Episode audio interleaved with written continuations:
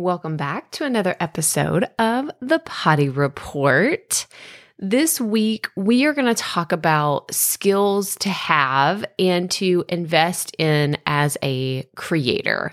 I think that this is so important. I absolutely subscribe to the thought of always be learning, always be getting better. And there are a few skills that I believe, and this may be different for other creators, but I believe that it's really important to invest in these different places of your business, of your content, in order to keep going and just have that like sustainable path for what you're doing. So, the first skill, the first skill is going to come to probably no surprise, but it also has some caveats. Okay. It's got some baggage with it, and that's editing. Now, when I say editing and investing in it, there's two ways you can approach that. That either means you're actually going to hire an editor that can do things for you faster and make it just this, you know, amazing piece of content. Or it means you developing the skills to be a better editor. Now, I hear all the time still, whether it's a podcast, it is video, it is a blog post, that people struggle with editing. And I have to tell you, the saving grace for me, whenever it came to embracing editing, understanding it more, is I kind of went all in on editing.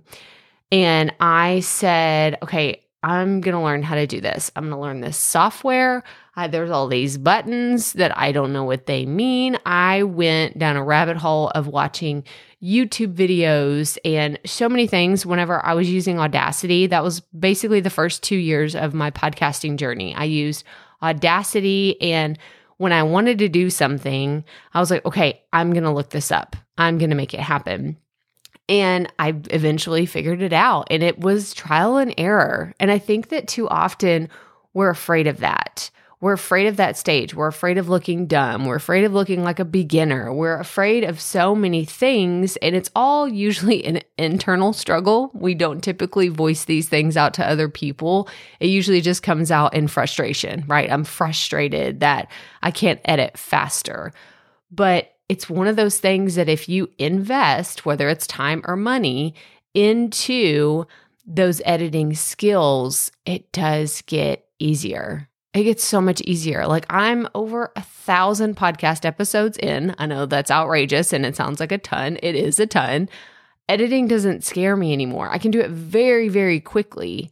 And I think that it's one of those things that you just have to look at it as am I going to invest in this for myself? Or am I going to invest in this and put my dollars where my mouth is and have someone else do an incredible job? Um, I do want to caution against completely editing or sorry, outsourcing all of your editing without you knowing what you want.